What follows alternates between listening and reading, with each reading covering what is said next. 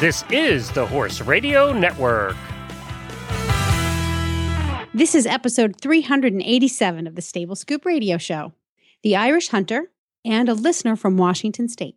This is episode 387 of the Stable Scoop Radio Show. The Irish Hunter and a listener from Washington State. Please support our sponsors as they make this show possible. Our sponsors this week are a Bed in a Box and Uncle Jimmy's. Coming up on today's show, we have a fun show planned for you today. We're going to go fox hunting in Ireland with Noel Mullins, an author over there. And then April Ashley Hardiman is going to be on with us. She's our listener highlight all the way from Washington State. And then I have a product for you in the Tack and Habit segment that we've been testing out. Actually, Scooter's been testing it. So we'll let you know whether it's Scooter approved or not. Scooter, my brother. Love that pony.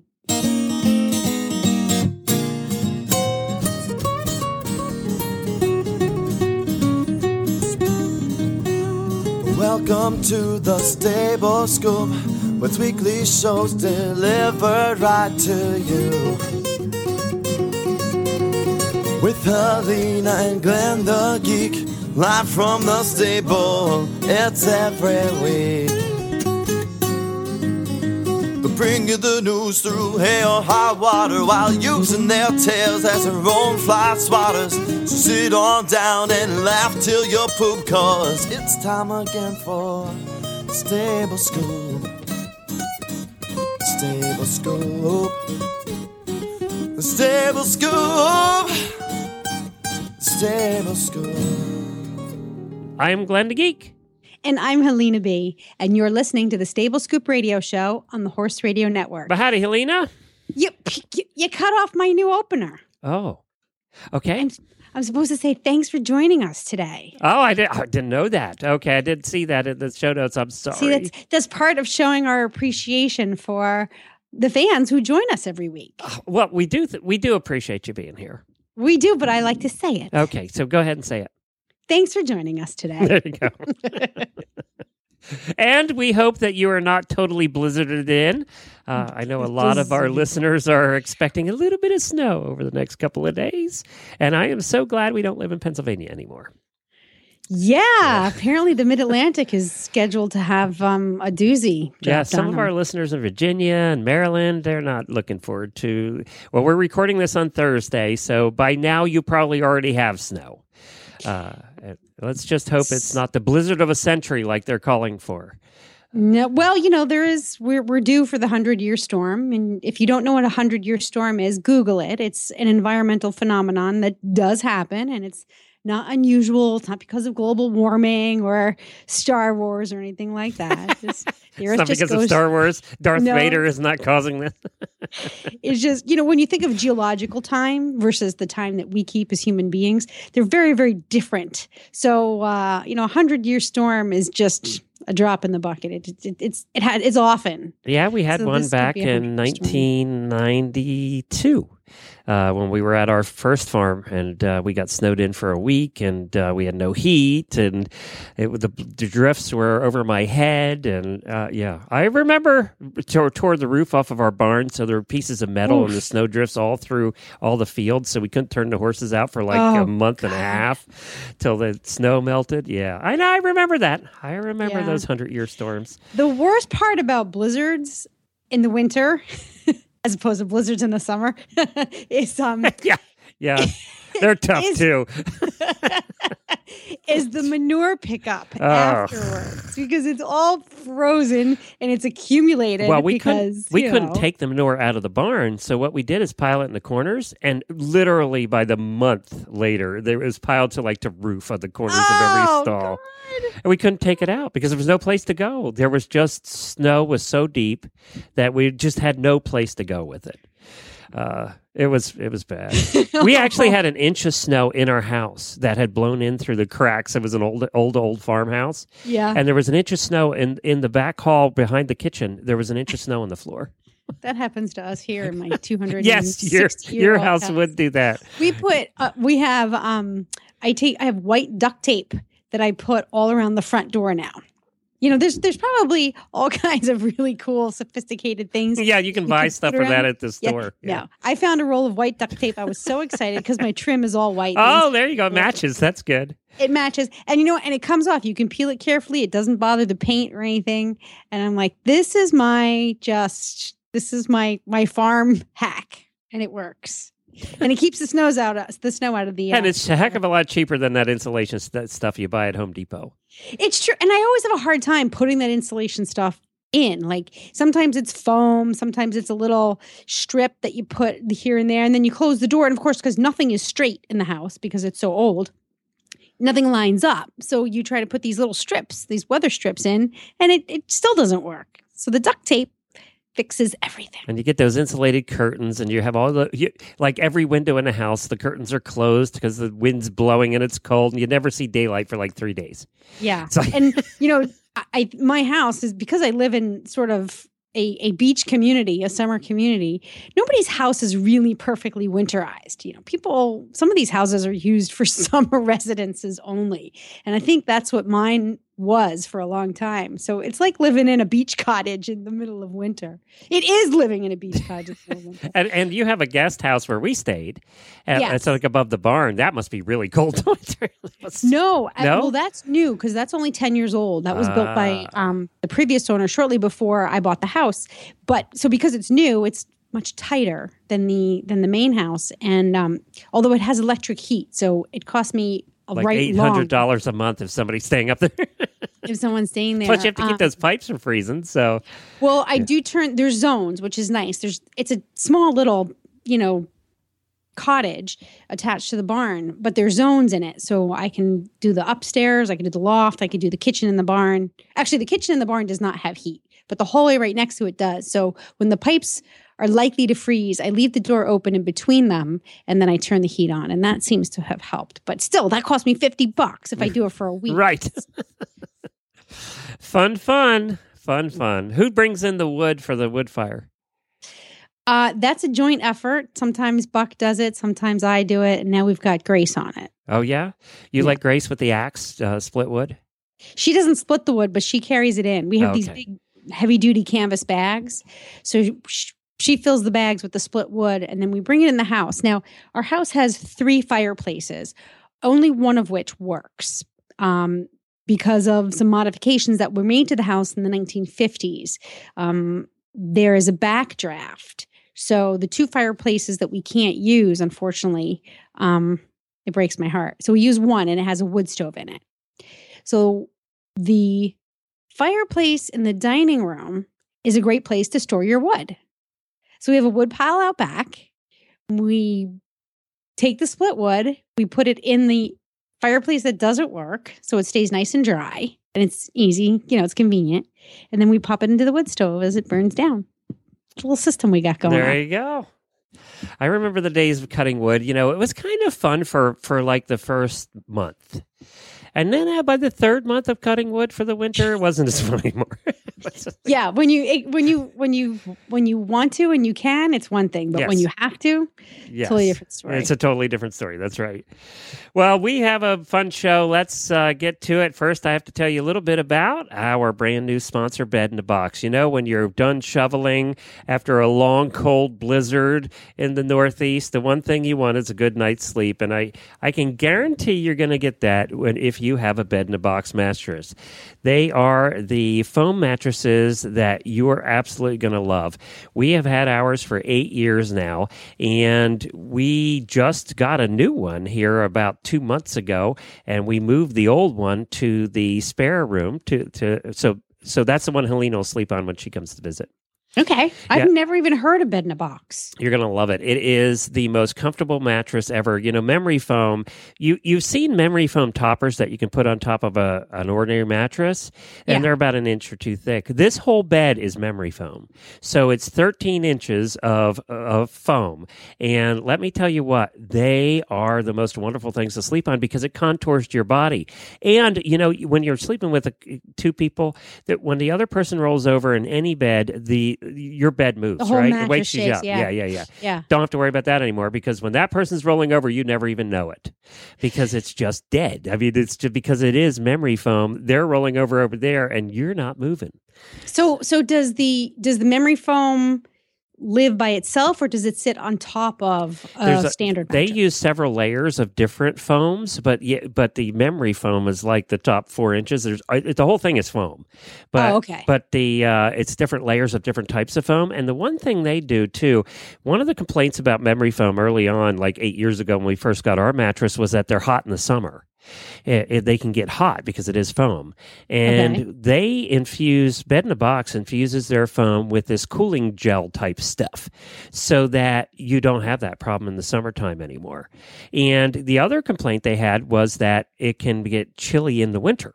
And you don't have that problem with these anymore because the that that stuff they infuse it with acts the opposite.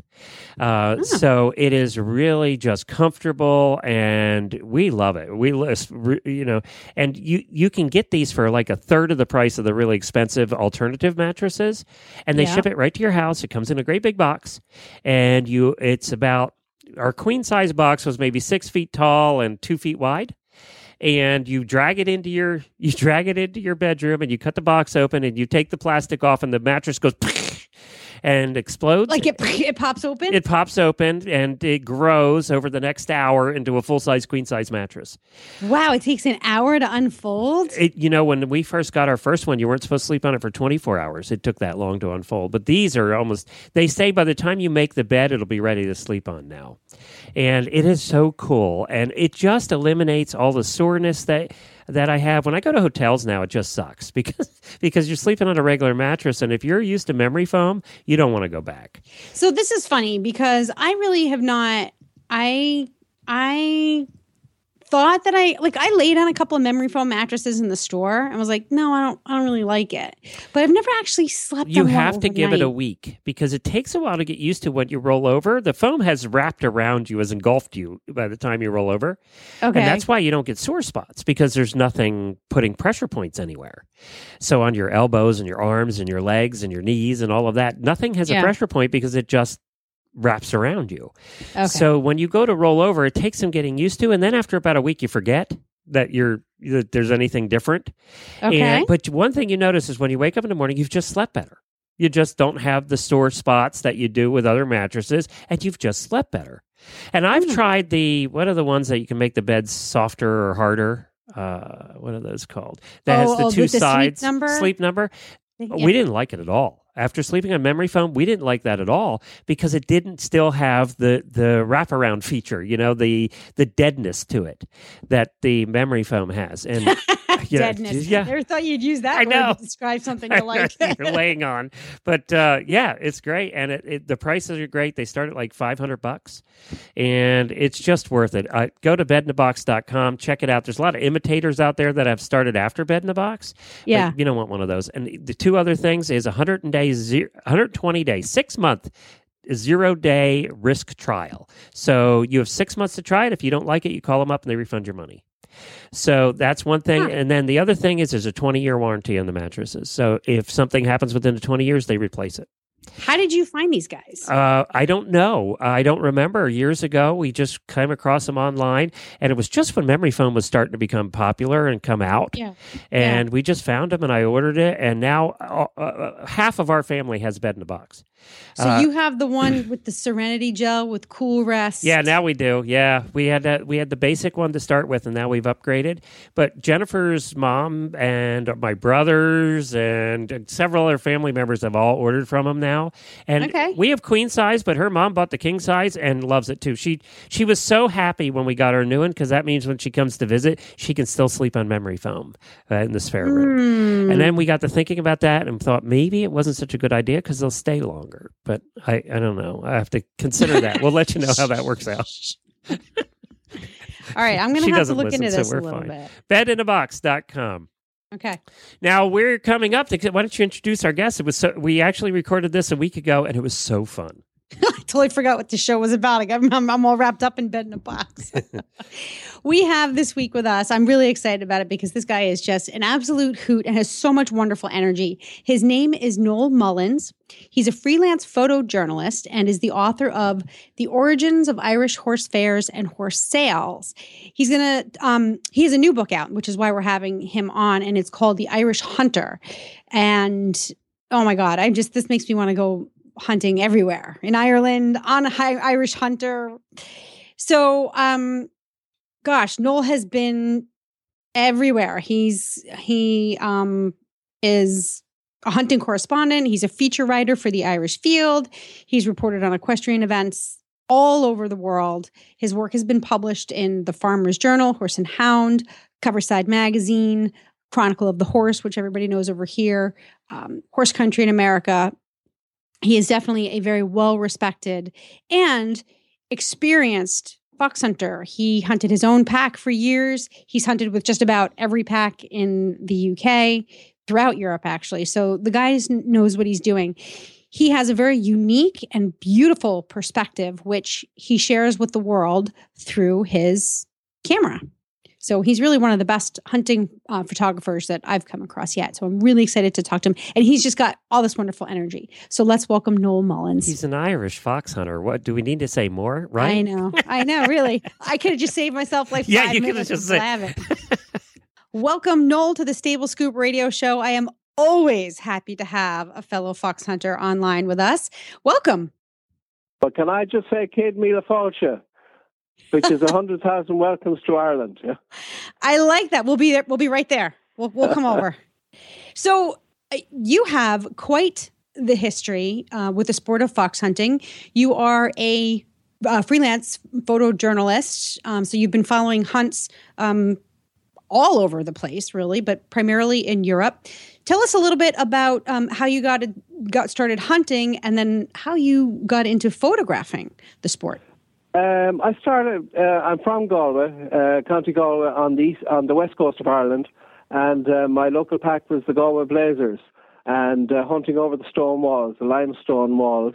Mm. Um, and I'm hunting since I was eight years of age on my own. I think my parents came out after an hour to see that I was still there.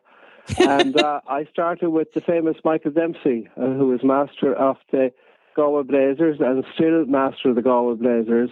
They go back to the early 1800s.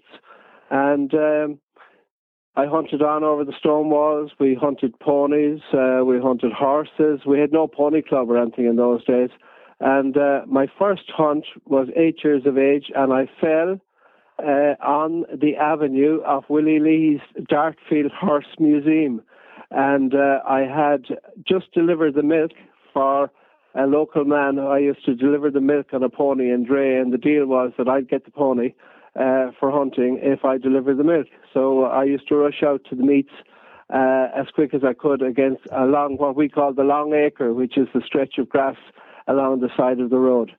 Um, so I gr- went from there, then hunted horses, um, hacked horses to meets before we had uh, trailers. I used to hack three horses, sit in one in the middle, and we often hacked 20 miles to a meet and 20 miles home. You Uh, find they're very and- well behaved after that, don't you? oh, you do? Well, I suppose there was less traffic on the road at that stage, and uh, we hacked back in the dark. We wouldn't get back till nine or half past nine at night. Um, but uh, we were we were just so enthusiastic. A friend of mine, uh, we, we we would have done anything just to sit on a horse, and Mm. and we'd often wait until about one o'clock until some of the adults that they were hired to got tired, and uh, we get to hunt. Um, and I remember hunting John Huston, the famous film director, came to Ireland, and I often hunted with his horse because when he was away filming, he wasn't as fit when he came back, and uh, he would hunt for about an hour. And I used to uh, to shorten the stirrup leathers because he had a very short, long leg, and uh, I was away over the stone walls as quick as I could. That's awesome. I went There's from there then to, to uh. I moved to the east coast and I hunted hounds here uh, and whipped in for 20 seasons to another pack and I hunted two packs on foot as well, two beagle packs on foot as well. So uh, I've been hunting since then, but writing, I'm writing for 30 odd years for um, the Irish Field here in Ireland. I write for Covertside, sometimes in America. I've written for Fox Hunting Life, for Holland's Magazine, and I'm doing a photo shoot on Tuesday with the Galway Blazers for Horse and Hound. Wow, that's so you're a busy guy. Uh, I'm still busy, probably doing too much, but I, I love what I do. I, I can hear the, the, the joy in your voice as you're talking yeah. about this. It, it's it's palpable. So yeah. you have um, you've written a couple of books, or you've you've published a few books, and your most recent one is the one that we're going to talk about today, which is titled "The Irish Hunter: An Exceptional Horse Across Any Country." Tell us about That's that. Right. Um, I, I have a, a, a big database of, um, I've been photographing hunts for the last 30 years. And there were a lot of photographs that haven't been seen because we would publish maybe with each article two or three photographs, but I had a lot of jumping shots. And I wanted to kind of uh, just show people around the world what an Irish hunter, which is not a breed, it's, it's a class, um, it's a type uh, because it's a cross between an Irish draft horse, the modern Irish draft, and a thoroughbred or a Connemara pony or vice versa. Um, and that's what it is. It's not an actual breed uh, in itself, but a type.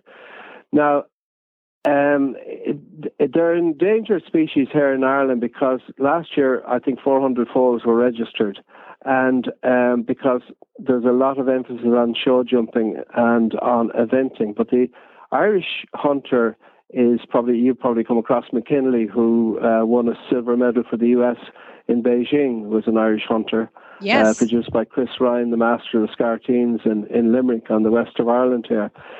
So they are a fantastic animal, but I I decided what I do was I show the gene pool first of all, which was the Irish draft, the thoroughbred, half bred, three quarter bred, Connemara pony and Connemara thoroughbred cross. And then go on from there and talk about how the breed of the Irish draft or how the type of the Irish draft came along, how, how it was bred. Uh, because we go back to about 1400 BC, and my previous book of the first hunting in Ireland, which was on foot uh, on the hill of Tara, because people used to get together for the races, for short races around villages, and uh, they'd also bring their hounds and have a hunt and compete with each other. So I have photographs of the Irish um, hunter jumping stone walls, uh, double banks, uh, high tensile wire, uh, metal barriers, gates, uh, I even have them jump on a church pew that I came across when I was covering a hunt in, in Wicklow, which is on the east coast of Ireland. And um, I also have them jumping a bedpost because very often bedposts uh, were put in gaps in the Irish countryside. You know, we weren't probably as uh, diligent as some of the U.S. Uh, farmers that uh, if a pallet or a bedpost uh, filled the gap, well, we're quite content, you know. Wow. you know, so, I, I, mean, these horses are exceptional. I mean, they don't walk the course. They, when we're hunting, we hunt over everything. You get from A to B. Um, you can't have second flight or third flight here in Ireland because uh, we, we've a lot of small farms. I mean, there could be 50, 60, 70 acres. 150 acres would be a big farm here. Yeah. And uh, you're jumping from one farm into another. Um, so you're going all day. You're going from 11 o'clock in the morning off until 5 in the evening. And not alone have these Irish hunters stamina, but they have exceptional athletic ability as well. So you can just kind of sit back, grab some mane, and let them do their job.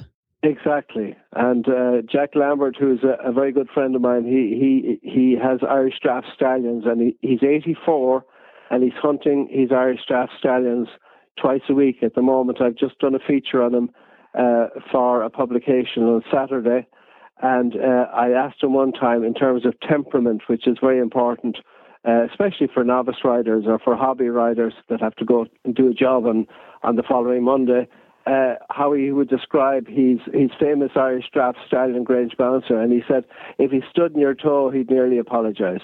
Oh gosh. oh, it's so true. so do you do you have you had much experience with Americans coming over to Ireland and, and hunting? Oh, yeah. And and what's your take on that? Um, what do you notice about uh, the the Americans in the saddle versus the Irish in the saddle? Uh, they're probably better dressed. That's funny. they're uh, more polite, probably. uh, they're, uh, and a lot of them are very good riders. Uh, I think the, the, the Americans we get over here are, are good riders. Some of them would, you know, they have it's like the um, they've always wanted to hunt in Ireland, and even some of them that might not be as good a riders, it'll be on the bucket list, say to hunt with the Galway Blazers or with the Limerick Foxhounds or or that at least once. And Yeah. if they survive that, well, they're happy. But we depend on the Americans a lot to buy horses over the years as well too. And sometimes they come here and they buy horses and and they take them home. And uh, I've come across one of the things I've done actually last February. I went to um, South Carolina to the uh, Low Country. Um, Middleton uh, Place. any, anywhere there are Irish bred horses, I go to, and I have them featured in the book. I have uh, them featured in um, the Cheshire in Pennsylvania, in Millbrook in New York. Uh, I go to uh, Genesee Valley. There's some Irish uh, hunters there. And um, down in Maryland with the Green Spring Valley, there are Irish hunters there, and there are Irish hunters down in Florida with the West Palm Beach as well. So I've taken photographs. I would go anywhere to take photographs of Irish hunters. I even went to the Czech Republic there last year as well, and I took some uh, on a private hunt uh, of uh, four or five, I think it was, Irish hunters that uh, they had bought there. It's a unique, um, you know, a solid field hunter is a, an extraordinarily unique creature. And um i'm i'm sort of like i'm biting my nails and i'm wiggling around in my seat because as the more you talk about this type of horse the more i want to have one at home in my backyard. You know and the reason i ask you about um your take on americans riding in ireland is because there's this sense of so i've never ridden in europe i've never hunted in europe but i would love to. Um and but i think to a certain extent we we are coddled here in america. We do have second flight. We do have third flight which is great. I, I think we need that. Um, but there's something about the idea of sitting on um, an irish hunter who you can trust to take you through to take you out of your comfort zone um, and then help you turn that outside of your comfort zone into your comfort zone if you're following along. Um, so you know getting an american over to uh, Ireland, sitting on one of these horses, and then bringing them back, bringing that that superhero power back to the United States. Does that happen? Oh, it does happen, yeah. I mean, a lot of people, in fairness, they, they would come over. I met them down in Limerick actually when I did my uh, book signing in, in, in November. Um, who were out hunting with the Limerick Harriers. There were a number of uh, Americans there. There was some from the Midland down in Georgia. And uh, the, the one thing you can be assured of, if you hire, you'll be hiring a horse that has carried people of all different abilities. Um, and you're you're looked after really. Uh, you're, the, the horse does the job as long as you don't interfere too much because then they know their job. Yeah. Um, now, are the horses going back in the same numbers as a few years ago? Uh, they're not. Um, there are a number of horses going back to the states, but one of the the obstacles really is the transport costs. It costs about eight thousand um, to to ship a horse uh, to America, and that's on top of your purchase price. But then I just saw there where there was a warm blood hunter um, that max it had ever jumped was one ten, and it was being sold for thirty five thousand in the U.S. You know, so Wow. An Irish horse can make big money there if you find the right one. Helena And just is that the one you just doing that. bought, I mean, Helena? There, there are Irish horses all over the world, really. You know. Yeah. What's that, Glenn? Is that the one you just bought? yeah. I, you know well, what? Funny enough, my second book there on the Irish Horse Race, I dedicated it to uh, the best hunter I ever rode, uh, a horse called Walter. I bought down in Wexford. And uh, uh, there was a lady, uh, Martha Woodham. She she does the book reviews for Covertside, and she said that she has reviewed lots of books over the years, but she's never uh, reviewed a book that was dedicated to a horse. and uh, she said it was worth buying for the dedication alone, which is a very nice compliment. Well, I'm I'm kind of um now, Glenn, I think we're going to need to do a little trip. I think we're going to need to do a Oh, company no, you'll trip. be very welcome, and I can assure you, I, I, I'll make sure that uh, you'll have a horse that will carry you safely. And uh, I, you probably, I, I probably because you jump a lot of uprights there. That's why people come to Galway um, or come to Clare because they're upright fences. Whereas if you go to the east coast, you're looking at big yawning ditches and double banks. They're a different kettle of fish completely. Oh yeah, I've seen some videos. Yeah. I've seen some some videos. Uh, you know, I think again, um, well, y I have a comfort zone, but I think I would trust um, a well-made field hunter to take me out of that and and have a little extra fun. So, um, and you have a couple of other books, so we're gonna we're gonna wrap this up. I could probably talk to you for hours, but the most recent one is the Irish Hunter. You have two others which are available for sale on your website. I would highly recommend them. Um, your photographs are are beautiful, and but more importantly, your point of view is something that I've not seen in other uh, photo journals or um, photography books. You have a, a spectacular point of view from the field. Um, both Thank you. leading it and being a part of it. So uh, definitely check out Noel's website. It's noelmullins.com, N O E L, M as in Mary, U double L I N S. And of course, we will put a link to that on the Stable Scoop show notes. Neil, uh, Noel, I, I'm thrilled that you you joined us. Uh, maybe you'll come back again in the future. I'd love to. I'm just looking at some stories here that I could tell you the next time, you know. Um, particularly, I'll tell you one quick one is uh, Thady Ryan, the master of Scarteens, he emigrated to New Zealand with his wife who was born there. And on the plane, he took two terriers, and uh, there were happened to be three Angora, 300 Angora rabbits in the hold as well. So the terriers got out of the cage Oh no! and they attacked the Angora rabbits. And oh, Thady no. said it was the first recorded hunt at 34,000 feet. Jeez, He, he was very proud of the fact. that's funny. Oh, Well, thank you, I Noel. stories as well because we meet at pubs. that's right. I bet That's you We where do. the have best breakfast. hunting happens, We have breakfast, but it's uh, in a glass, We'll put a link and it's to usually black. we'll put a link to his website too. You got to get this book. Check it out. Thanks Thank a you. bunch. Take care. Okay, thank you. All the best. Bye bye. Bye. Bye Go now. on. Hello, folks. Uncle Jimmy here, and welcome to the world of Uncle Jimmy brand products, where funny names mean serious products. Featuring Uncle Jimmy Squeezy Buns, the squeezably soft hand treat that your horse will love.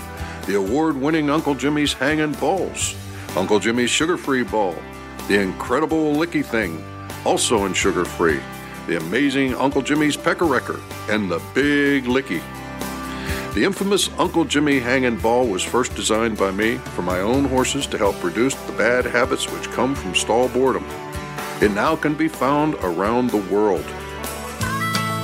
This nutritious, flavored filled boredom buster will help keep your horses occupied and happy around the clock. Properly hung, it will last for weeks, provided you don't let your horse pin it. And Uncle Jimmy knows who you are.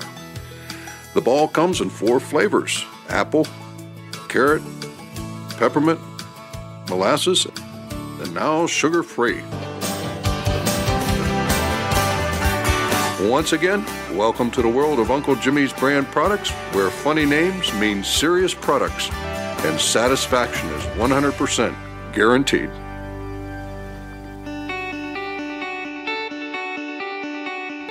It is the year of the listener. And now, our Stable Scoop listener of the week. Up next, we have my favorite segment of the new format. It's the listener interview. And today we welcome April Hardiman, and she is from Washington State. Um, she's a payroll specialist and she has horses, but you're going to have to listen to the interview to find out what kind of horses and what kind of riding she does. So, this is part of Again, the new format for 2016, the year of the listener, where we hear from our fans, our subscribers, our auditors, and our listeners. So, welcome, April, to the Stable Scoop Show. I'm super excited to have you here. Awesome. Thank you for having me. I'm excited to be on the show. So, you live in Washington State. And now, of course, I live in New England, and everybody thinks, well, that's cold and, and like in the wintertime. But Washington State, like to me, that's even colder. What, what, How is it? Is it sunny there? Is it snowing? Uh, well, I'm on the West Coast because my husband is uh, stationed at Fort Lewis. We're actually from Georgia, but right now we're in Washington, and it's super rainy all the time and cloudy and coldness. It's not too bad. It's like in the 50s most of the time, but I despise the rain. Aw. Do you have your horse with you or? Yes, I have my horse with me. I Okay. got him shipped out a few more months after we moved up here. So, How long will you be um, in, in Washington? uh, probably till the fall. Oh, okay. So there's an end in sight. Yes. Do you know where, where Yes. you're going to be after that? Uh, no, he's just now starting to get his reenlistment stuff set up. So hopefully we'll know in the next few months. And hopefully it's someplace warm and sunny Yes. or dry and sunny, I should say. Dry and sunny. Yes. Yes, for sure. Well, if you end up in Alaska, we know some people up there with horses. We can get you fixed up. My friend's actually stationed up there too, so she has her horses, and she's like, it, she has to always ice pick the poop out of the pasture. She says it's crazy.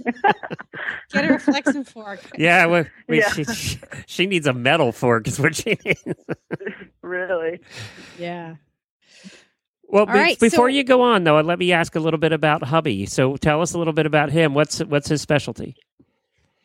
Uh, he's a mechanic in the army, and uh, I guess for horse wise, he we met. Um, he was hanging out with some of my barn friends, and he wanted to learn how to ride. So he started coming around the barn, and that's how we started dating. And then um, I guess he just kind of got pushed into the horses, and he's slowly learning how to ride now. Like he's starting, he wanted to get into cutting, so we've been doing some cutting lessons. So Oh, cool. yeah, Very cool. So you're you're a payroll specialist. Um, you Mhm. work nine to five. uh, I actually work like four to two, four a.m. to two p.m. Oh, Because, girl, uh, four o'clock in the yeah. morning. yeah, so that's why I'm always listening to this show live because I can, because I'm already up.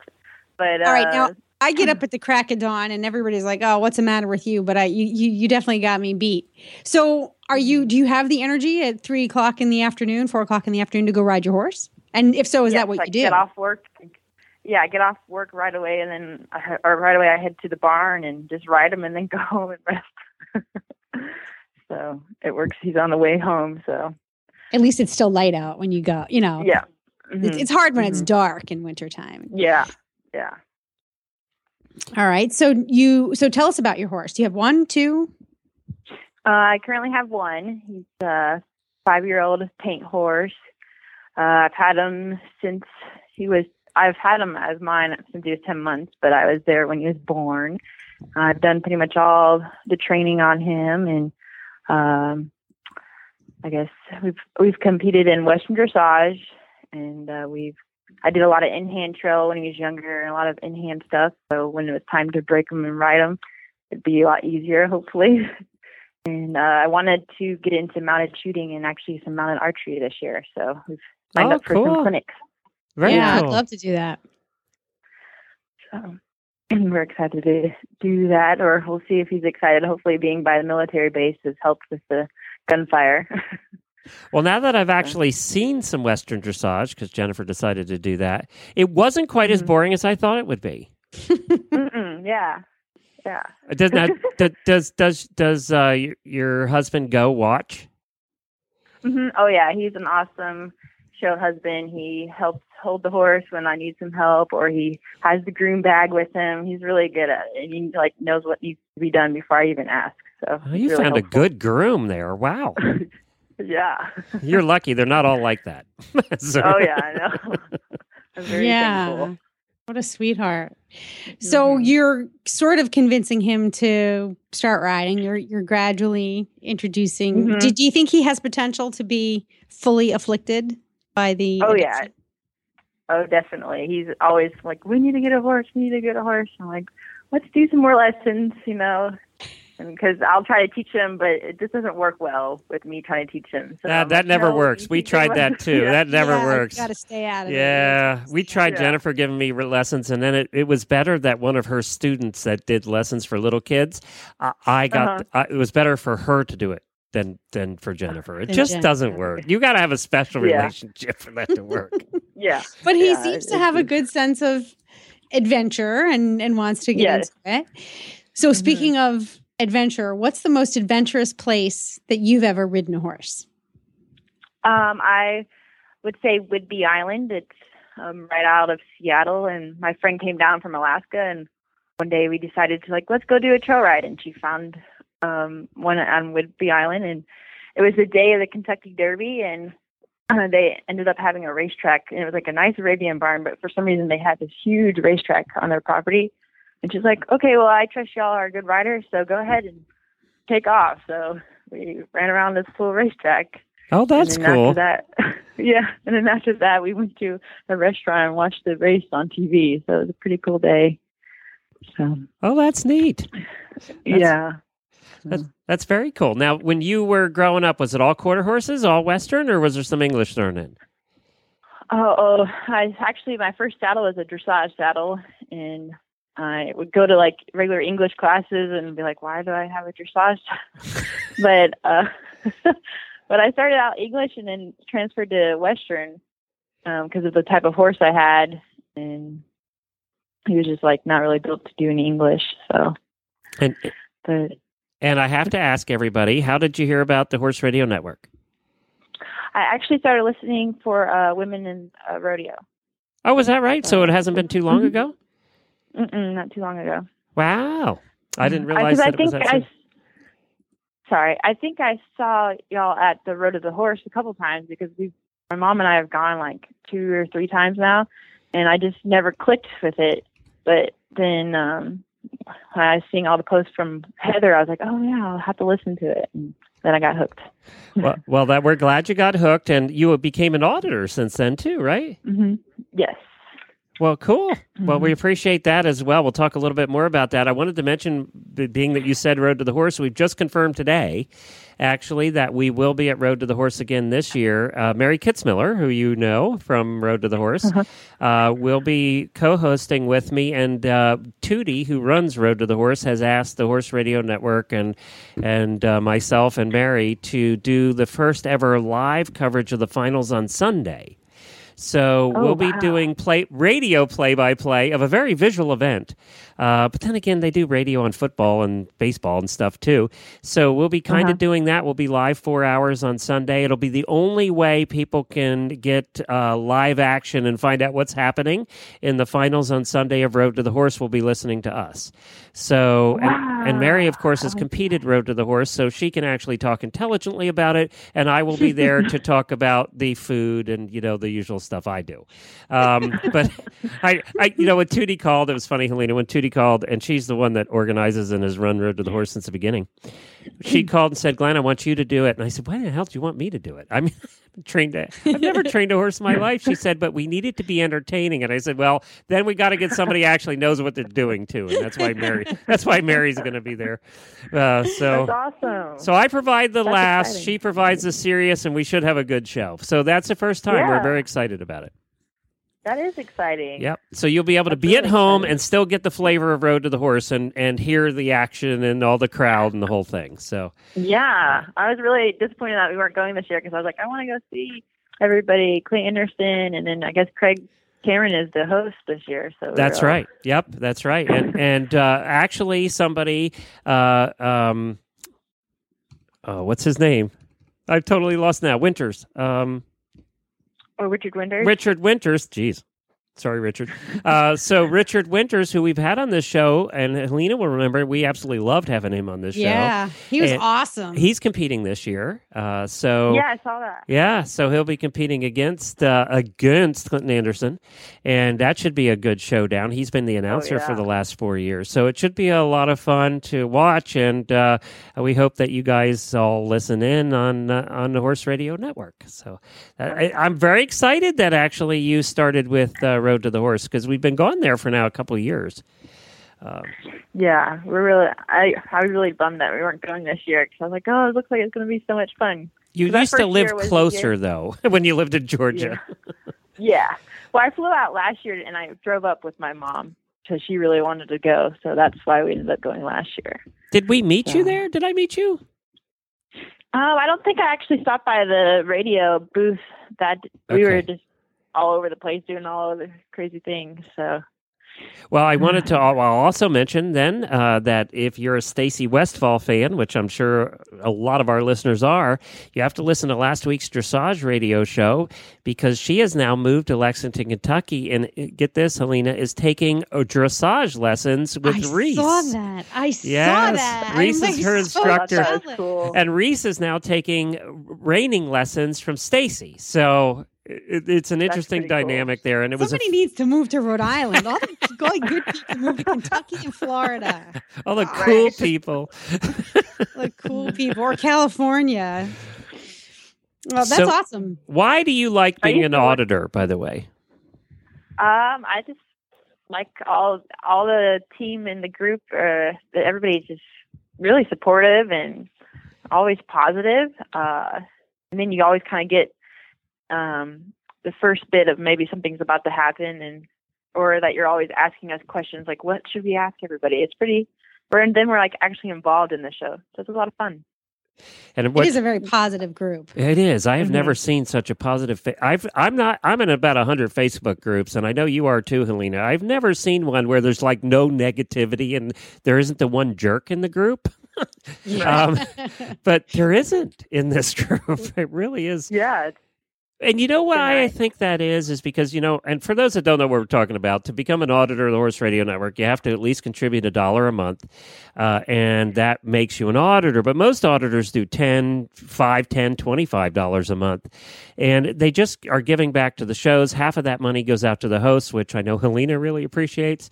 Um, and, and all the hosts do. They we split it up among the hosts, and every little bit helps when you're doing this. And that one of the key things they get the blooper reels and all that, but I think. And tell me if I'm wrong. It's a Facebook group that everybody is really latched onto. That closed group. Yep. oh yeah, Yeah. I love it. Yeah. So if you want to become an auditor, just head over to stablescoop.com and click on the banner in the middle of the page there. Well, Helena, would you like to ask the rapid fire questions? This is I where we- would. These are so much fun. Okay. Are you ready, April?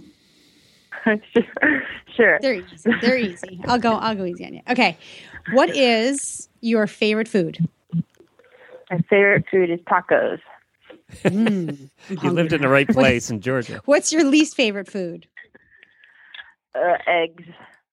Oh, really? Eggs. I think that's the first person I've ever heard that doesn't like eggs. It's like the texture and the smell I can't stand. Oh, there yeah, you the smell I could see getting getting to Yeah. you. What is your biggest equestrian pet peeve? Um, personal space. Um, I really like having my own bubble. I like the horse in my personal space. Oh, I So thought I'm you met with other getting after my people. Mom.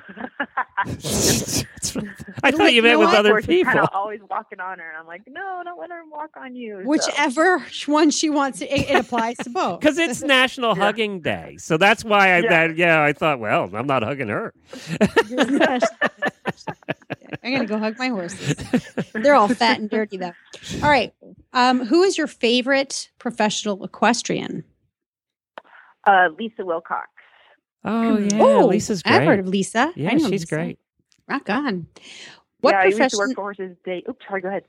no, no, no. Tell us more. Tell us a little bit. Uh, I used to work for Horses Daily and Dressage Daily with Mary Phelps. Oh, you and did? We would. hmm Oh, And. I, uh, we, I got to meet her at one of the competitor events, and she was just so down to earth. And um, we were talking about young horses, and that was when I was about to train my horse, and she gave me tons of tips, and it was just so helpful. So Oh, I love those serendipitous meetings when you you just you run into somebody who is this like walking encyclopedia of knowledge, and they're mhm. I would say most of the time they're so willing to share that with you. But when you get someone who's Mhm. like, you really you you get that they they want like I don't know. I'm not going to find the right words for this. They really want you to succeed, and they get energized and jazzed up by sharing their little tips with you.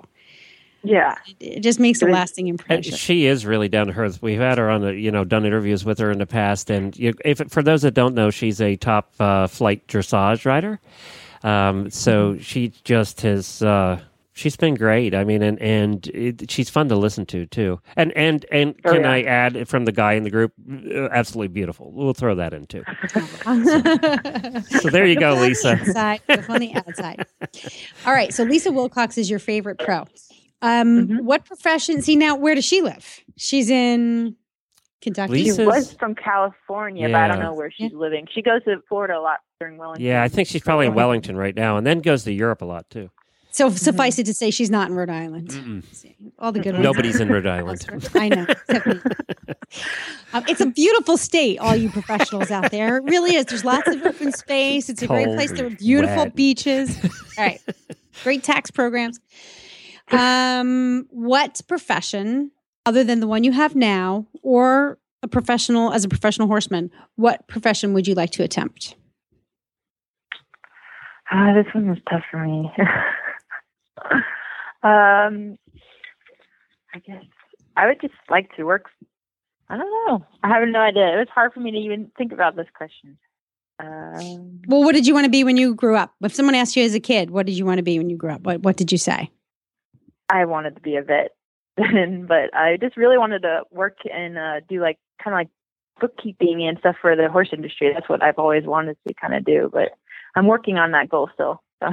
Well, good for you. So you wanted to be around horses. That's, Yeah. See, that's hard, Yes. Glenn. You can't rip us away from this No, stuff. and you know what? All us, hor- uh, there, I know a lot of horse people that need a better bookkeeper. So there you go. yeah, and that's Yeah. why I always I was like wanted to do it. So Cool. All right. Um, if you won a million dollars, where would you go on your first trip? Ireland. Good choice. Mm, maybe you'd go fox hunting on an Irish hunter. There you go. Apparently, they take really good care of you. So, Yeah. you know, think about it. What What is your favorite celebratory word or phrase? Uh, everybody picks at me. I like to say the word groovy all the time for everything. Were you born in the seventies or what? no. It's a throwback. How She I can got use stuck it. in with me, and I just always say it, and it drives my family crazy, so I say it even more. Groovy. I'm going to say it just to piss everybody Kind of haven't heard that for thirty Yeah. years. Okay. Groovy. Um, okay, what is the most terrifying thing you've ever done, and would you do it again? Well, when I was younger, I had to completely travel to like Australia completely by myself, and it was just really terrifying at that time. But I mean, now it wouldn't be terrifying. But I was like in eighth grade, and I think that's the most terrifying thing. Is just That's a long way to go by yourself? yourself. You wait, you wait, hold on a minute. You went to Australia by yourself in eighth grade. Yeah, I had a, but it was I was meeting a group once I got there, it was like people to people sports ambassador. I went for bowling and everything. It's just the initial flight out, I was all by myself, so it was a little intimidating. That's scary. Yeah. Yeah. Are, do you have some kind of? Are you a, like a really good bowler or something? I yeah, I was when I was younger. I haven't bowled in a while. I was bowling like in two hundreds, two thirteens. So Okay. Horses are much more fun. So I guess my bowling ninety fun. average is not that's as what happened. good with bowling. compared bowling to- got X'd out when I went to Common story. We hear it all the time. It's Yeah. okay. Um, yeah, maybe you could fly to Australia again, like to do some kind of outback safari thingy on horseback. yeah, yeah, that'd be cool. Now, in you Australia, I got to ask this question. In Australia, so the toilets flush the opposite direction. Do the does the do the pins like go in the opposite? Anything different with the pins? No, but you have to say 10 pin bowling because there's a different bowling. There's a yard bowling, and it's pretty popular in Australia and New Zealand. And we had to always say 10 pin bowling. Oh, see, that's the things we learn on this show. Mm-hmm. All right, two more questions. Two more questions. Okay. They are uh, if you could have just one superhero power, what would it be? uh, flying. Good choice. Like, uh, I don't like That's- traffic, so I would like to fly. there you go. Flying is a good superhero power for those of us. You are notice she didn't say I, I'd like to fly because I could save people. No, I just want to avoid traffic. traffic. I totally don't blame you. I get it. That's a pretty good one too. I- I Screw think the rest of you. I'm not saving anybody. I'm just getting to work faster. But that's so we've had we've had two listener interviews so far, and both of them chose flying as their superhero power. That's true. Oh, that's Yeah, funny. that's true. You know, and I have to say, like, there's a little something in the adrenaline rush of flying that we do get in the saddle. You know, I Yeah. think this may mm-hmm. be a theme. I'm not sure. We'll have to see how it plays out. I was training. I've been training my horse how to do flying lead changes. So every time he changes, I'm like, I feel like I'm flying. so! It's a little like it gives you like the fluffies in your stomach. You know, like when Yeah, you're driving in the car and you go over those dips. That's you know, that's how I feel Yeah. when I ask for the canter. Okay, Yeah. let me ask the last question because you screw it up every time. She doesn't understand this question. Every time I did it once. So, if your horse could talk and you could ask him one question and one question only, what would you ask him? um, do I drive you crazy?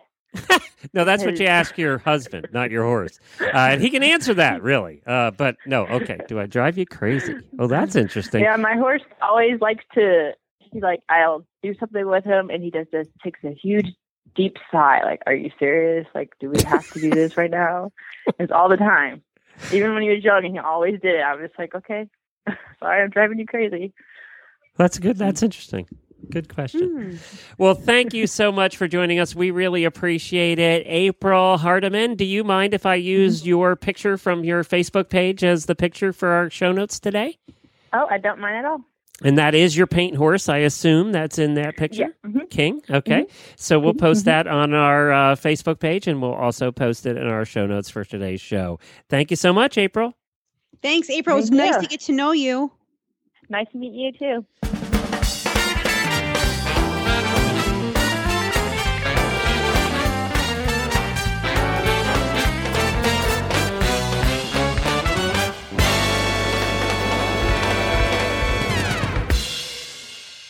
Well, our product of the week is something that I've been testing for the last week, and it was sent to me to test out because they knew I had a wild hackney pony that likes to get his lips and feet into everything.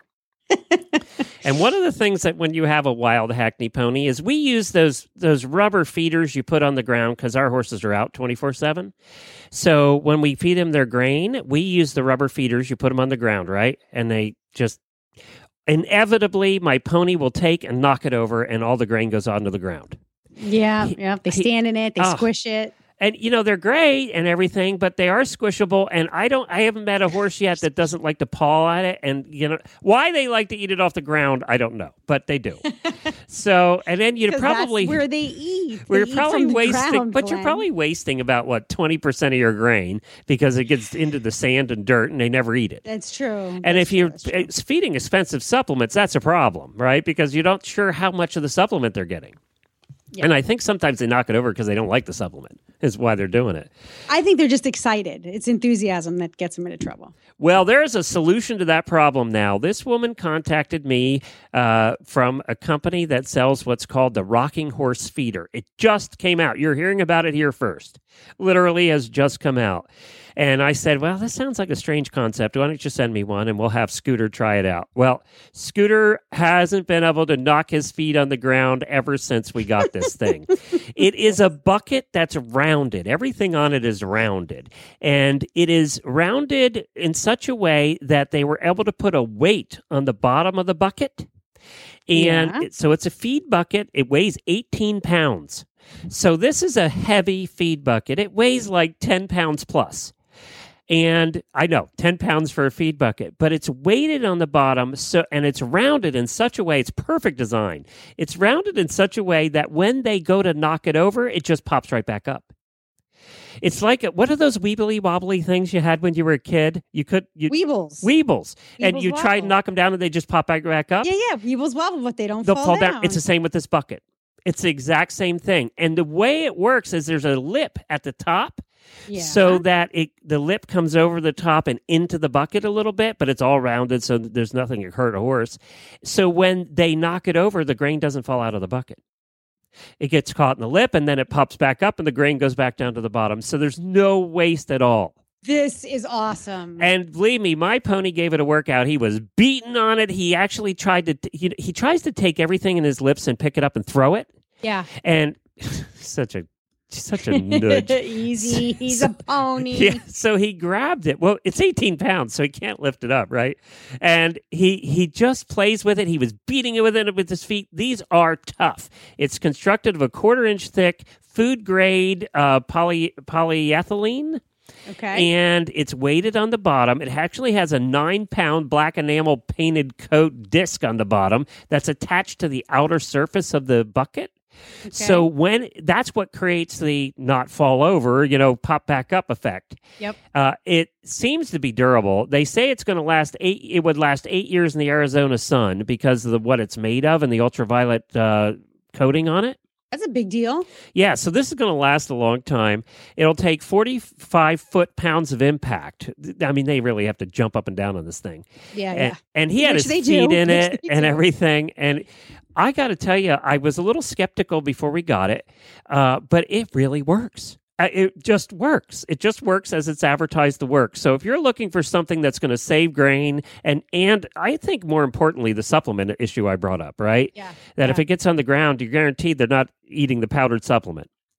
So this solves that problem. Uh, Every time they go by it, they stop just like other feed buckets and they take a look at it. Now, my pony plays with it every time because it's like a toy. uh, and so you got a toy Yeah, effect. that's well, that's fine if it slows his eating down. If he's like too busy playing with it, it's that's okay. just the coolest. I've never seen anything. I don't think there is anything like it.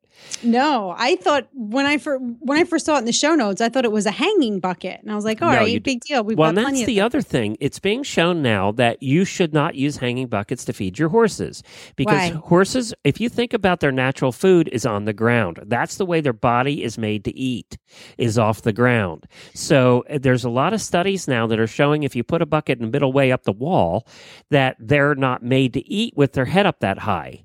And it causes some eating problems and things and that and and they're even thinking maybe colic problems. So that you should always put their bucket on the ground even grain because that's the way they're made to eat.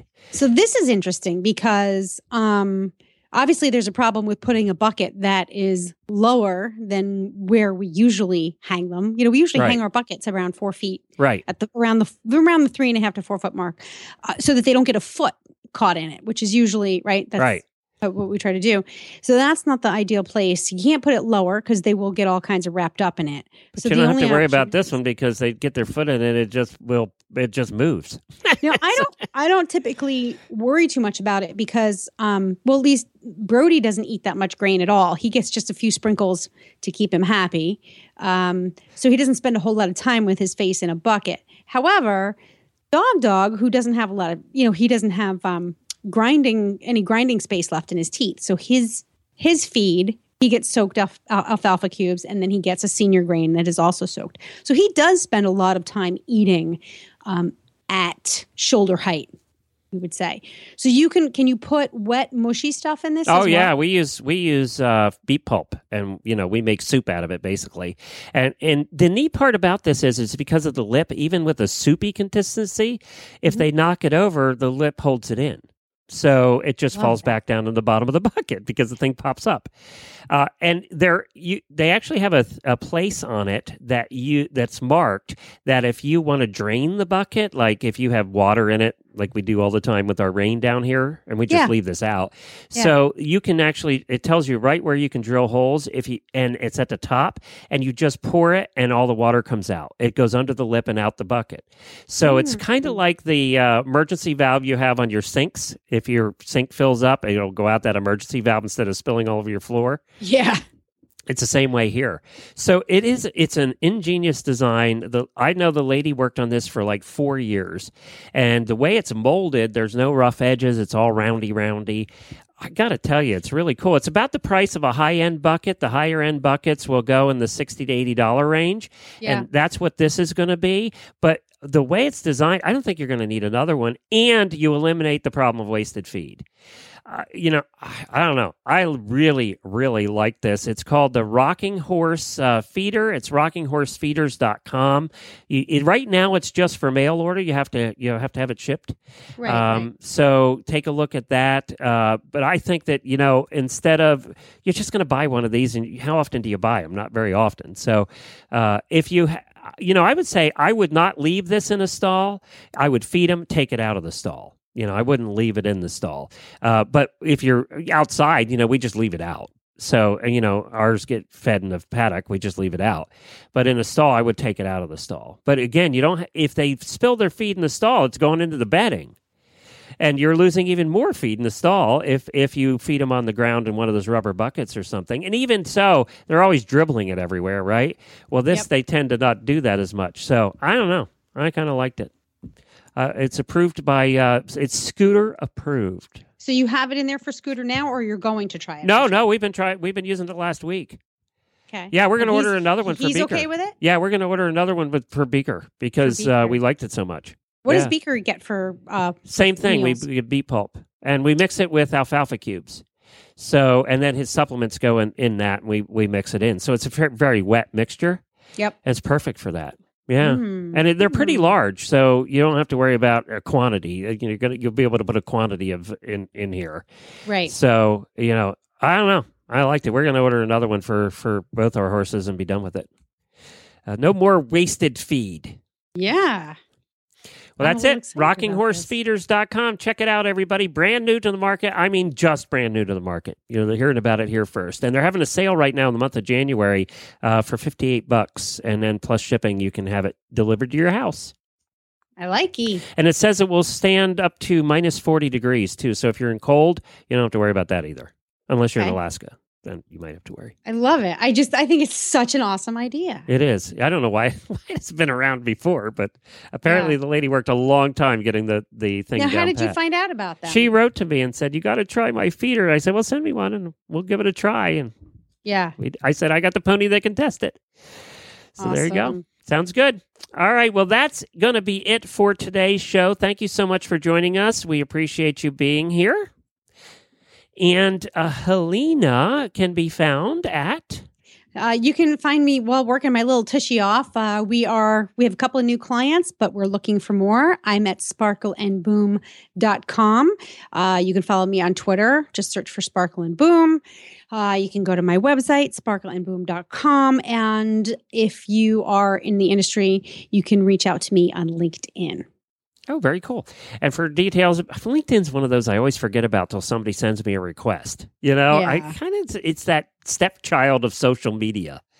it's it's it's totally for work stuff you know? So if you are and there's a lot of equestrian professionals up there actually know, a lot. so it's a great way to um to just stay connected. It's a little less social than facebook or instagram but i think it's essential. So and we're up there I like it too because uh, if we need if we're trying to find a guest, uh, it's a great way to find them.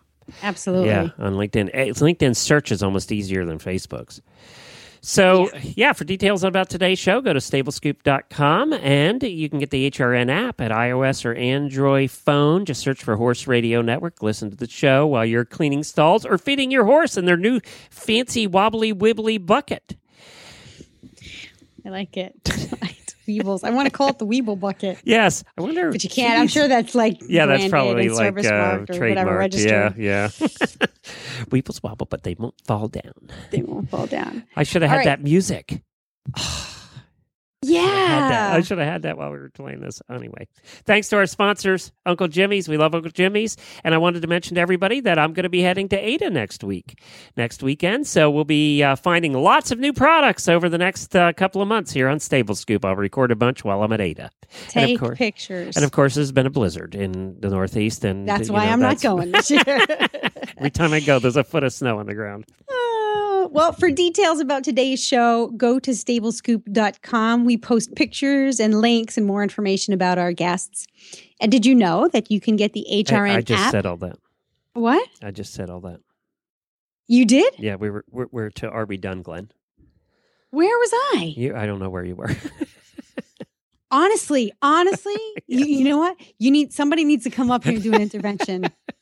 I It's not. I wish it was funny. It's kind of funny, but not.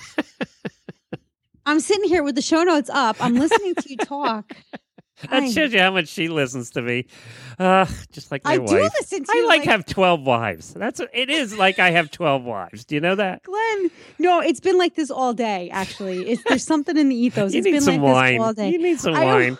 I walked into the door. I went to work out early this morning. I went to Zumba. I walked into the door. I tripped over a mat. I almost got hit by a UPS truck. My brain is like, it cannot, it can't focus. I don't know what's happening. Say goodbye, right. Helena. The, uh, the question is the way the script goes is, are we done, Glenn? I'm going to start out with, thank God we're done, Glenn. That's it, Helena. we will have more next week. Until then, thank you again for joining us and happy scooping.